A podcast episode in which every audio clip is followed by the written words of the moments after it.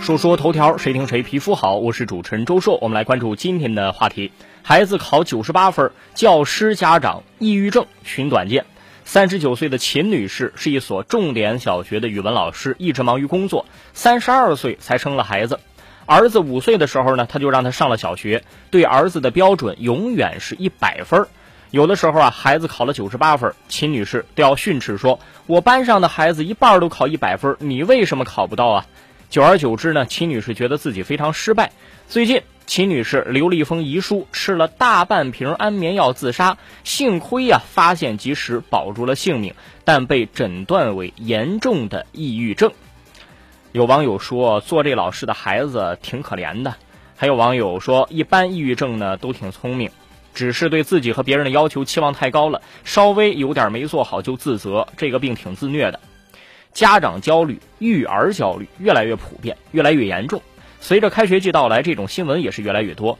而育儿焦虑出现更多的是哪个群体呢？老师以及高知阶层。似乎啊，父母学历越高，知识文化水平越高，对自己孩子的期望值就越高。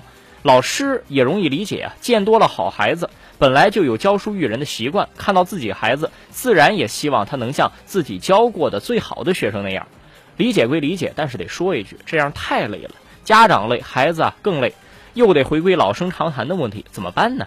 除了家长自我调整心态，就是要改变目前人才评价体系。学习好就是好学生，学习不好就是坏学生。这个观念我们现在都知道是错的，但是目前唯成绩论的评价体系，就让很多孩子的内心是这样认为的，就是孩子就会这么以为。这种思想甚至对他们的成长都会产生影响。当一个学生从职业教育毕业或者高中毕业工作，也能找到属于自己的社会位置和一定的地位。研究生当然可以从事更高端、更光鲜的职业，但是社会评价不以职业去歧视或者看低一个人的时候，那这些焦虑才会逐渐的消散。来看下个事儿：三轮车逆行撞了劳斯莱斯，反而索赔。最近，广州一辆三轮车逆行撞上了劳斯莱斯。目击者表示，劳斯莱斯的车主表示不用赔偿，但三轮车车主反而让劳斯莱斯车主赔两万。于是，劳斯莱斯车主报警了。经过协商，三轮车最终向劳斯莱斯赔了一千元。专业人士表示，按市场情况估计，这个车的费用大概维修得数十万。这个事儿就叫没数啊！